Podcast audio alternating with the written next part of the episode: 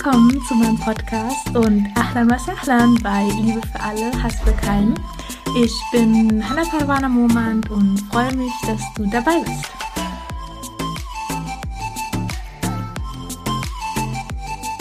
Assalamu alaikum und herzlich willkommen zu einer neuen Podcast-Folge. Liebe für alle, Hass für keinen. So, so schön, dass du da bist.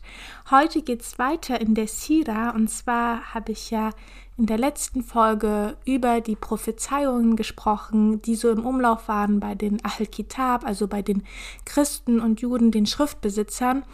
Und zwar auch nur von einigen. Also nicht alle Christen und Juden, nicht alle Ahl-Kitab wussten von diesen Prophezeiungen. Also es war eine Minderheit. Und genau, die wussten von der, von dem Propheten dass er kommen wird, dass ein letzter Prophet kommen wird. Und genau darüber habe ich ja das letzte Mal gesprochen und beendet habe ich die Podcast-Folge mit der Geschichte von Salman al-Farsi, der ja in im Iran, also im Persien, äh, groß geworden ist und dort das Feuer angebetet hat und dann gesehen hat, wie Christen ja anders beteten und ihm das sofort gefallen hat. Und er wollte dann auch mehr lernen darüber. Und genau wie er dann äh, von einem Priester zum nächsten gegangen ist und immer wieder von ihnen gelernt hat, bis dann der letzte Priester, bei dem er gelernt hat, auf seinem Sterbebett zu ihm sagte, dass es keinen Priester mehr gibt, zu dem er gehen könnte, von dem er lernen könnte, und er solle doch ja in Richtung Hijaz, also in Richtung Arabien gehen, wo dann der letzte Prophet auch kommen wird. Und genau, dann ging er in diese Richtung und wurde fälschlicherweise dann als Sklave verkauft und kam aber in genau diese Region, also nach Medina, ähm, also in Medina lebte dann sein sein Besitzer und er wusste, dass er der, am richtigen Ort ist und er erkannte dann auch den Propheten Sallam an seinen drei Zeichen, weil eben ein der Cousin von seinem Besitzer eben erzählte, dass jemand gekommen ist, der sich ähm, ja als Prophet ausgibt ähm, und genau dann wollte er das nochmal überprüfen und seine drei Zeichen waren, dass er Geschenke akzeptiert, ähm, er sich nicht an Spenden bedient und zwischen seinen Schultern das Zeichen des Prophetentums ist. Und als er das überprüfen konnte, Salman al-Farsi, ja, war er überglücklich und er küsste den, den Rücken von Muhammad Islam, also dieses Zeichen des Prophetentums und akzeptierte auch den Islam. Und genau da würde ich jetzt noch kurz anknüpfen, um das eben zu Ende zu bringen, diese Geschichte. Und zwar war es so, dass er dadurch, dass er in Sklavenschaft lebte, konnte er an Badr und Uhud nicht teilnehmen. Also das sind zwei Schlachten, die dann noch kommen werden. Darüber werde ich ja dann auch später erzählen. Aber genau um die äh, Geschichte von Simon al-Farsi jetzt einfach zu Ende zu bringen, würde ich das jetzt schon mit einbringen. Und zwar war es so, dass er eben nicht an Badr und Uhud teilnehmen konnte und Muhammad Sallam brauchte ihn aber und sagte, dass er sich ja freikaufen könnte oder versuchen soll, sich frei zu kaufen. Und deswegen machte Salman al-Farsi mit seinem Besitzer einen Deal aus. Und zwar wollte sein Besitzer 300 bzw. 150, also da gibt es auch unterschiedliche Überlieferungen, aber auf jeden Fall wollte er ähm, ja so 300 Dattelpalmen gepflanzt haben und 40 Gramm Gold. Wenn er das macht, dann ähm, genau würde er frei kommen, dann kann er in Freiheit leben als freier Mensch. Salman al-Farsi überbrachte dann Muhammad Islam diese Bedingungen und Muhammad Islam sagte dann seinen Gefährten, der Sahaba, dass sie ihrem Bruder helfen sollen. Also dieses Gemeinschaftsgefühl wieder, dass sie eben gemeinschaftlich dann Salman al-Farsi aus seiner Sklavenschaft befreien sollten. Und deswegen trieb jeder, der konnte, so viel wie möglich Dattelpalmen auf, also diese kleinen Setzlinge, ähm, trieb er auf und ähm, das war dann so, dass einige zehn Dattelpalmen brachten, einige 20, einige drei. Also je nachdem, wie viel jeder konnte, brachte er halt diese kleinen äh, Dattelpalmen und diese 300 Dattelpalmen kamen auch wirklich äh, zusammen. Und dann sollten die Sahaba allein Löcher in die Erde machen. Also sie sollten keinen der Setzlinge oder Dattelpalmen einpflanzen, sondern nur die Löcher machen und daneben die Dattelpalme stellen. Und Muhammad Salom pflanzte dann selbst alle 300 Palmen für Salman al-Farsi ein, weil der Grund dafür war, dass äh, Muhammad ja gesegnete Hände hatte und immer wieder äh, Dua machte zu Allah subhanahu wa ta'ala, da die Pflanzen, diese Dattelpflanzen, oft starben, wenn man sie von einem Ort auf den anderen Ort umsetzte. Und deswegen ähm, wollte der Besitzer auch, dass Salman Al-Fasi das macht, weil das eben eine sehr, sehr schwierige Aufgabe ist. Es ist nicht einfach, 300 Dattelpalmen vom einen Ort zum anderen umzupflanzen, weil viele Dattelpalmen dabei ähm, ja, sterben, kaputt gehen. Und ja, am Ende war es dann wirklich so, dass alle 300 Dattelpalmen gepflanzt waren und ja, gedeihten und einfach gut waren. Und dann blieb halt noch der Deal mit den 40 Gramm mit den 40 Gramm Gold und zufälligerweise hat äh, jemand Mohammed Shalom vorher ähm, ja einen Goldbarren, einen kleinen Goldbarren geschenkt und Mohammed Shalom gab dann diesen Goldbarren Salman Al-Fasi und sagte, versuch dich damit freizukaufen. Und Salman Al-Fasi machte sich natürlich Sorgen, wie er dieses Stück Gold jemals zurückbezahlen sollte. Aber Islam beruhigte ihn danach und sagte, dass Allah wird mich äh, dafür zurückbezahlen, also wird mir diesen Lohn geben. Du musst mir nichts dafür wieder zurückgeben, du musst mir die 40 Gramm Gold nicht wieder zurückzahlen. Mach dir keine Sorgen, Allah wird mich entlohnen dafür. Und deswegen nahm dann Salman Al-Fasi diesen kleinen Goldbarren und ging dann ähm, zu seinem Besitzer und übergab seinem Besitzer diesen kleinen Goldbarren und genau, es waren auch wirklich exakt 40 Gramm. Ähm, und deswegen war Simon Al-Fasi dann ein freier Mann. Also er konnte wirklich jetzt frei ähm, mit, der, mit den Medinensern leben, mit der Sahaba leben und an, diesem, an dieser Gesellschaft äh, teilhaben. Und genau, die nächste Schlacht, die dann auch kam, war die Grabenschlacht, wo er auch eine sehr, sehr ähm, wichtige Rolle spielt. Aber genau da werden wir dann wenn es soweit ist, nochmal genauer drüber sprechen. Aber ich wollte diese ähm, Geschichte von Simon Al-Fasi einfach nochmal abrunden und auch eben hervorheben, wie damals diese, die Gemeinschaft in Medina einfach zusammengehalten hat, dass wirklich jeder äh, für jeden etwas gemacht hat. Hm, jetzt machen wir einen Sprung, weil die Zeit der ersten Offenbarung rückt ja auch immer näher. Deswegen ging es ja in der letzten Folge auch um diese Prophezeiungen. Und heute wird es eben genau darum gehen, um diese erste Offenbarung. Es war so, dass Muhammad Islam sehr viel auch über die Gesellschaft nachdachte. Also er war eine Persönlichkeit, die sehr viel reflektierte, die sehr viel nachdachte. Und deswegen reflektierte er dann ähm, sehr viel über die Gesellschaft, in der er lebte, über diese Korruption, über diese Götzendienste und das Ganze. Und er kletterte dafür in die Berge, wo er dann eine kleine Höhle sah. Also diese kleine Höhle war 300, Ma 300 drei Meilen entfernt mm, von Mekka, von seinem Wohnort. Und genau, er musste dafür in die Berge klettern und diese Höhle Hira heißt sie, ähm, war dann offen an zwei Enden. Und diese Höhle war auch sehr klein, also da passen nur zwei Leute rein. Und man konnte die Kaaba auch in der Ferne sehen. Also sie hatte zwei Ausgänge und einer war ein bisschen kleiner, der andere ein bisschen größer und man konnte dann auf der anderen Seite wirklich die Kaaba sehen. Und deswegen ähm, entschied sich Muhammad Sallam auch für diese Höhle, weil sie eben ja ihm diesen Raum gab, um ganz alleine zu reflektieren, Zeit für sich zu haben dieses Atannus, also dieses, ja, sich von der Gesellschaft eben zu isolieren, für sich zu sein, aber er konnte trotzdem die Kaaba sehen, weil er liebte die Kaaba sehr und genau deswegen konnte er von der Höhle von oben dann auf die Kaaba schauen und das machte er, sagen einige Gelehrte, zum ersten Mal im Ramadan, zwei Jahre vor der ersten Offenbarung. Und dann das nächste Mal im nächsten Jahr, im nächsten Ramadan. Und genau, das Ganze diente auch dazu, um sein Herz auf die Offenbarung vorzubereiten.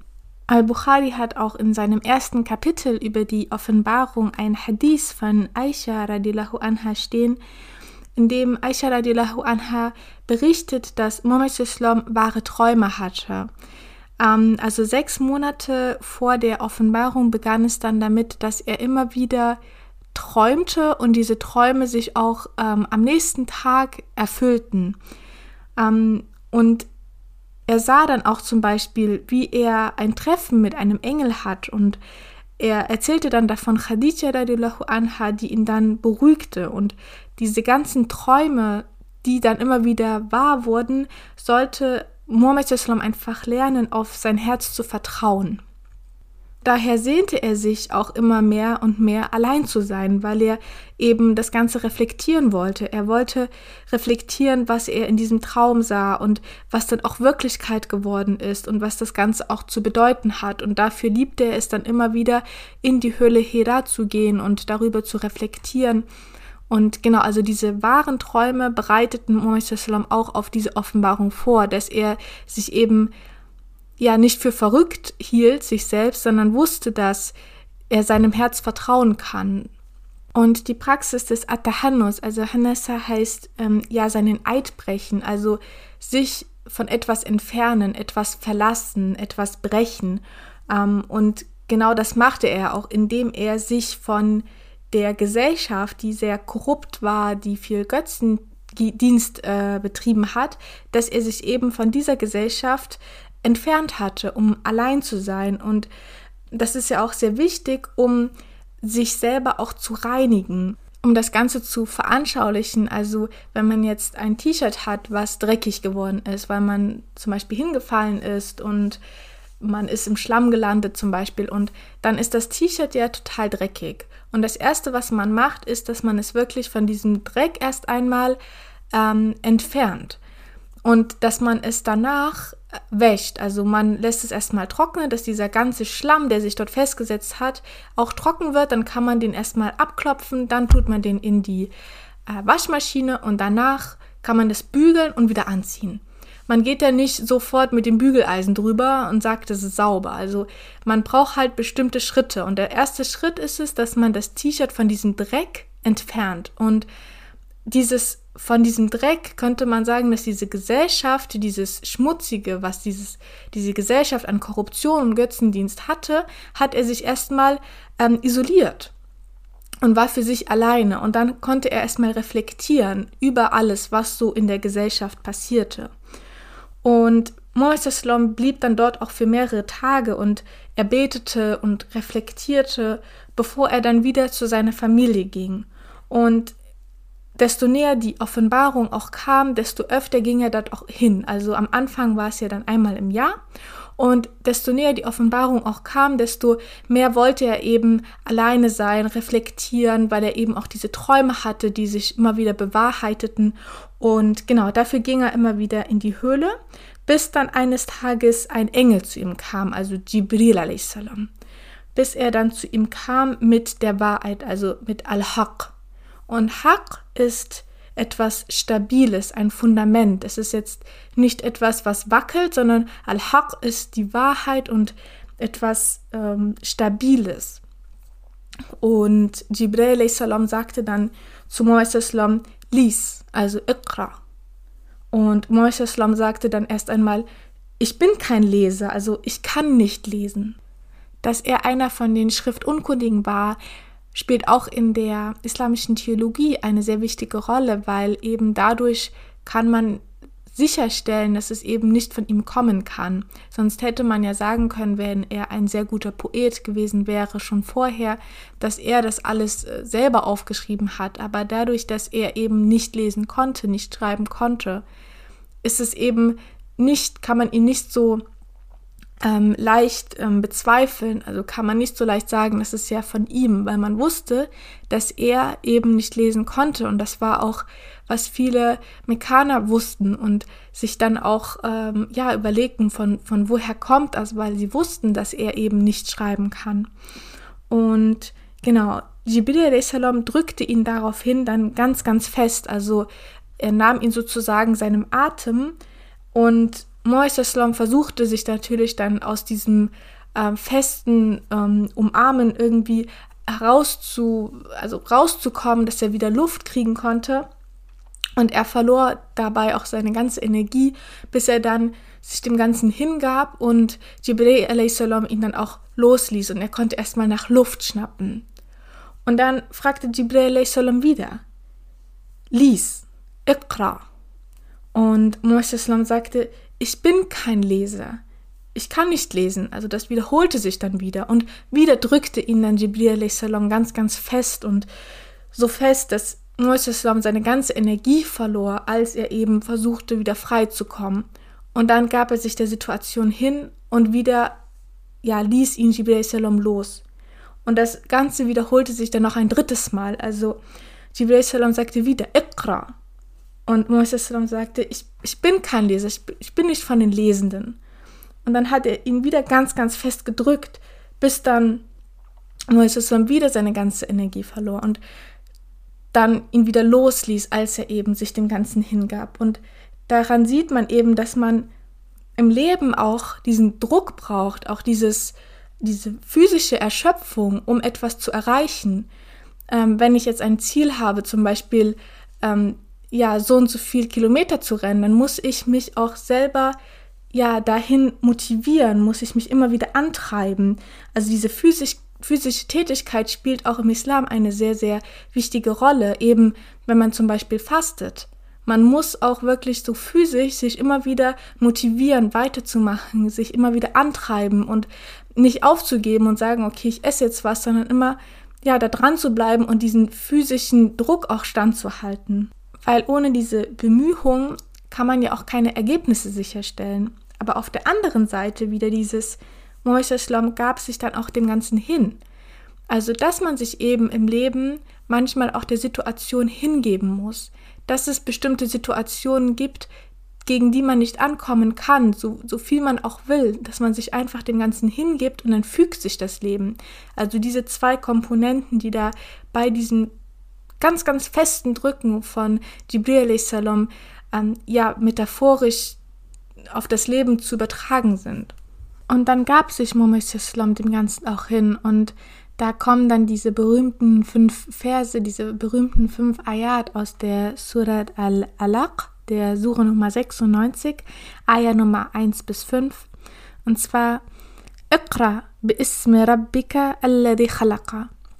Also lies im Namen deines Herrn, der erschaffen hat. Al-insana min alaqa. Also den Menschen erschaffen hat. Khalaqa al-insana min alaqa aus einem Anhängsel. Und dann Iqra wa rabbuka al-akram. Lies und dein Herr ist der Edelste. Alladhi allama bil qalam. Der das Schreiben mit dem Schreibrohr gelehrt hat. Allama al-insana ma lam ya'lam. Den Menschen gelehrt hat, was er nicht wusste.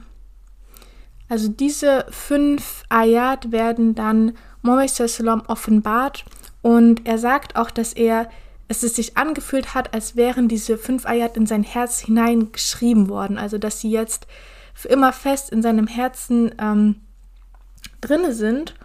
Und Mohammed hatte ja durch seine Träume auch gelernt, seinem Herzen zu vertrauen. Und er wusste dadurch, dass es wahr war, weil sonst wenn er das jetzt den seinen Mitmenschen erzählt, dann können sie ihn für verrückt erklären. Aber dadurch, dass er gelernt hat, seinem Herzen zu vertrauen, wusste er, dass das die, die Wahrheit ist. Und die, das Alter, wo er diese Offenbarung bekommen hat, ist 40 Jahre. Da gibt es auch Gelehrte, die anderer Meinung sind, aber der Großteil der Gelehrten sagt 40 Jahre. Und das Ganze war an einem Montag. Dass die erste Offenbarung an einem Montag ist, das ist etwas, was, wo man sich sicher ist, weil ähm, es gibt ein Hadith, in dem Muhammad über sein Fasten am Montag gefragt wurde. Also Muhammad fastete immer am Montag und Donnerstag und ähm, er wurde darüber gefragt und er sagte, dass der Montag war der Tag seiner Geburt und der Tag, wo er die erste Offenbarung erhalten hat. Und der Monat ist im Monat Ramadan. Und der Tag ist nicht ganz klar, aber die meisten Gelehrten, es war am 21. Tag. Und Muhammad Islam sagte auch, dass sein Herz zitterte, nachdem er dieses Erlebnis hatte. Und er war voller Emotionen. Und es gibt auch Berichte, die sagen, dass Muhammad Islam nachdachte. Und er dachte nach und es gab Personen ähm, in der Gesellschaft, die er überhaupt nicht leiden konnte. Und das waren Poeten und äh, die Wahrsager. Also er konnte das nicht leiden, dass die Wahrsager die Menschen dann immer so in die Irre führten und ihnen ähm, ja irgend ihre Reden verkauften. Und er wollte nie einfach damit in Verbindung gebracht werden. Also er wollte nie, dass man ihn in diese Schublade Wahrsager steckt und Deshalb kletterte er auf einen Berg, um sich umzubringen, um sich von diesem Berg herunterzustürzen, weil er eben diese Angst hatte, diese Verantwortung nicht tragen zu können, weil er Angst hatte, dass er vielleicht das, was er bekommt, missbrauchen könnte. Und er fragte sich, ob er wirklich diesem Zweck dienen kann, weil das ist ja natürlich eine sehr, sehr große Verantwortung, die jetzt auf ihm liegt. Und er zweifelte, dass er diese Verantwortung auch wirklich tragen kann. Und als er dieses Vorhaben hatte, eben sich von dem Berg herunterzustürzen, hörte er plötzlich jemanden sprechen. Und zwar hörte er, O Muhammad, du bist der Gesandte Allahs und ich bin Jibril. Also er hörte Jibril salam diese Worte sagen und als er dann hochsah, sah er Jibril salam in seiner wahren Form. Und er beschreibt, dass seine Füße auf dem Boden waren und er hatte 600 Flügel. Und als er zwei von seinen 600 Flügeln ja ausbreitete, verdeckte er den kompletten Horizont, also von Osten nach Westen war alles mit Jibril salam verdeckt und Mohammed salam versuchte irgendwie den Himmel zu erblicken, aber er konnte nicht, weil eben ja von Ost bis West überall Jibril salam war und er den ganzen Horizont ausfüllte. Und genau, er sagte dann nochmal, du bist der Gesandte Allahs. Und Mohammed sagt dann, dass er in diesem Moment eine so eine komische Art der Ruhe empfand. Also natürlich war das ein sehr atemberaubendes Ereignis, aber trotzdem empfand er so eine, eine komische Art von Ruhe. Und dann ging er zurück zu Khadija radiallahu anha und er sagte dann zu ihr, mummel mich ein, also gib mir eine Decke und, und pack mich in diese Decke ein. Und sie umhüllte dann ihn mit einer Decke, bis er sich noch ein wenig mehr beruhigte. Und Khadija radiallahu anha setzte sich in diesem Moment einfach nur neben ihn. Also sie fragte ihn nicht, was los war, sondern sie setzte sich neben ihn und er beruhigte ihn nonverbal und blieb einfach bei ihm, sodass er spürte, dass da jemand da ist. Und als Moises dann bereit war, erzählte er ihr dann auch von sich aus, was passiert ist. Und Moises sagte zu Khadija radiallahu anha, dass er sein Leben fürchtete, dass er so eine Angst hatte, dass er wirklich um sein Leben Angst hatte. Und Khadija radiallahu anha sagte daraufhin, dass er nie Angst um sein Leben haben muss, weil Allah wird ihn niemals ruinieren, sagte sie. Sie sagte, weil du hast über die Zeit eine gute Beziehung zu deiner Familie aufrechterhalten. Also du bist ein guter Mensch nach dem Motto. Und dann, und du ehrst deine Gäste. Und du kümmerst dich um Menschen. Und du bist immer da, um zu helfen. Also du, was du machst, sind nur gute Dinge. Also fürchte nicht, dass dein Leben jetzt ja ruiniert wird oder dass du dein Leben jetzt fürchten musst, weil du machst doch nur gute Dinge. Und genau diese Worte von Khadija radiallahu anha gaben dem Propheten Islam dann dieses Selbstvertrauen und wieder diese Ruhe.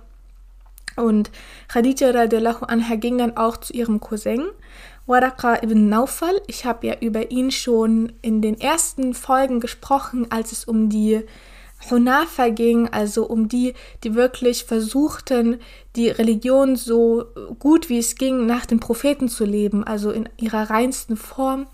Und Waraka ibn Naufal war einer von den Hunafa. Und als Khadija radiallahu anha ihm von der ganzen Sache erzählte, wusste er, dass das die Wahrheit ist. Also er war so erfreut und so aufgeregt und sagte, das ist die Wahrheit, das ist die Wahrheit und ich will unbedingt mit Muhammad sprechen. Muhammad ging dann auch mit Khadija radiallahu anha zu Waraka und Muhammad erzählte Waraka auch alles, was ihm passiert ist. Und Waraka sagte ihm dann, derjenige, der dir dies überbracht hat, also er meint damit den Engel Jibril a.s., ähm, ist der gleiche, der auch zu Musa a.s. gekommen ist. also Jibril salam ist ja auch zu Musa salam gekommen und dann sagt er dann noch, ich wünsche, dass ich noch ein langes, langes Leben habe, weil Waraka ibn war zu diesem Zeitpunkt auch sehr, sehr alt. Also er war kurz vor seinem Tod und er sagte dann zu Muhammad Islam, dass er sich wünscht, ähm, ja, jung zu sein und ähm, noch länger am Leben sein zu können, wenn Mohammed Islam von der Gesellschaft ausgeschlossen wird, wenn Mohammed Islam von der Gesellschaft einfach abgelehnt wird. Und das war etwas, was Mohammed Islam sehr schockte. Also er war sehr schockiert und ähm, er konnte nicht begreifen, wie ihn seine Gesellschaft, seine Familie, seine Freunde ja rauswerfen konnten aus Mekka, wie sie ihn ablehnen würden, weil er war unter, also in Mekka, wo ist er ja groß geworden und er hatte nie Probleme. Also er hat ja bei dem Wiederaufbau der Kaaba mitgeholfen und die äh, Quraysh waren ja auch sehr froh, als er in diesem Moment zur Tür hineinging, um diese Entscheidung zu treffen, wie man den, ähm, den schwarzen Stein ähm, ja, an, den richtigen, an die richtige Stelle rückte. Und deswegen kannte er das nicht, dass man ihn irgendwie rauswerfen wollte. Und das schockierte Muhammad auch sehr und konnte das nicht ganz begreifen. Und Waraka bin Naufal sagte dann, jeder, der eine Nachricht wie du hatte, wurde als ein Feind gesehen. Also es ist nichts Neues oder nichts Unübliches in der Geschichte. Kurz darauf, also kurz nach diesem Treffen, verstarb dann auch Waraka ibn Naufal und Muhammad erzählt dann auch, dass er ihn in grünen Gewändern in einem Traum gesehen hat, weil er eben den Islam akzeptiert hat. Und genau das war die erste Offenbarung, die Reaktion von Muhammad darauf. Und jetzt würde ich noch mal ganz kurz darauf eingehen, ähm, wie Muhammad die Offenbarung empfing, weil er empfing sie auf unterschiedliche Arten. Es gibt fünf Stück. Die erste Art war, dass Jibril in seiner wahren Form, in seiner wahren Gestalt äh, zu ihm kam und ihm diese Offenbarung ähm, mitbrachte. Die zweite Art war, dass Jibril als Mensch kam. Also das war auch einfacher für Muhammad weil er als einfacher Mensch kam und ihm dann die Offenbarung überlieferte. Und die dritte, der dritte, die dritte Art war, dass er die Offenbarung im Traum erhielt. Die vierte war, dass die Worte von Allah subhanahu wa ta'ala direkt äh, in sein Herz geschrieben worden oder inspiriert worden, also dass sie direkt im Herzen waren. Und die fünfte Art und Weise war die schwierigste auch, also die, die Muhammad sehr schwitzen ließ, auch wenn es total kalt war, aber ihm, er schwitzte sehr, sehr stark, weil die Offenbarung auch sehr, sehr, sehr schwer war an sich. Und das war wie ein langes, lautes Läuten. Also er hörte, wie eine Glocke sehr, sehr lange und laut läutete und in dieser Zeit kam eben die Offenbarung auf ihn herab und sie war so schwer, dass er einmal, als er auf einem Kamel ritt, ähm, dieses Kamel sich hinknien musste auf den Boden, ähm, weil es eben diese Offenbarung nicht mehr weiter tragen konnte. Also es musste sich wirklich hinsetzen. Und auch Aisha radiallahu anha erzählt, dass einmal Muhammad seinen Kopf in ihrem Schoß hatte und in diesem Moment diese Offenbarung kam und sie dachte, dass ihr Bein, also das Bein, wo Moises mit seinem Kopf drauf lag, gleich brechen würde, kaputt gehen würde, weil es eben so schwer war. Und genau, das war, das ist die schwierigste Art und Weise für Mohammed wie er eben eine Offenbarung empfing. Ja, mit diesen äh, verschiedenen Arten der Offenbarung würde ich auch jetzt gerne den Podcast abschließen. Ähm, ja, vielen, vielen Dank, dass du bis jetzt dran geblieben bist. Ich hoffe, ja, ich konnte dich heute wieder inspirieren und dir ein wenig mehr vom Leben des Propheten Sallam erzählen. Und genau, wünsche dir jetzt noch einen wunderschönen Tag und wir hören uns dann inshallah das nächste Mal. Ma salam.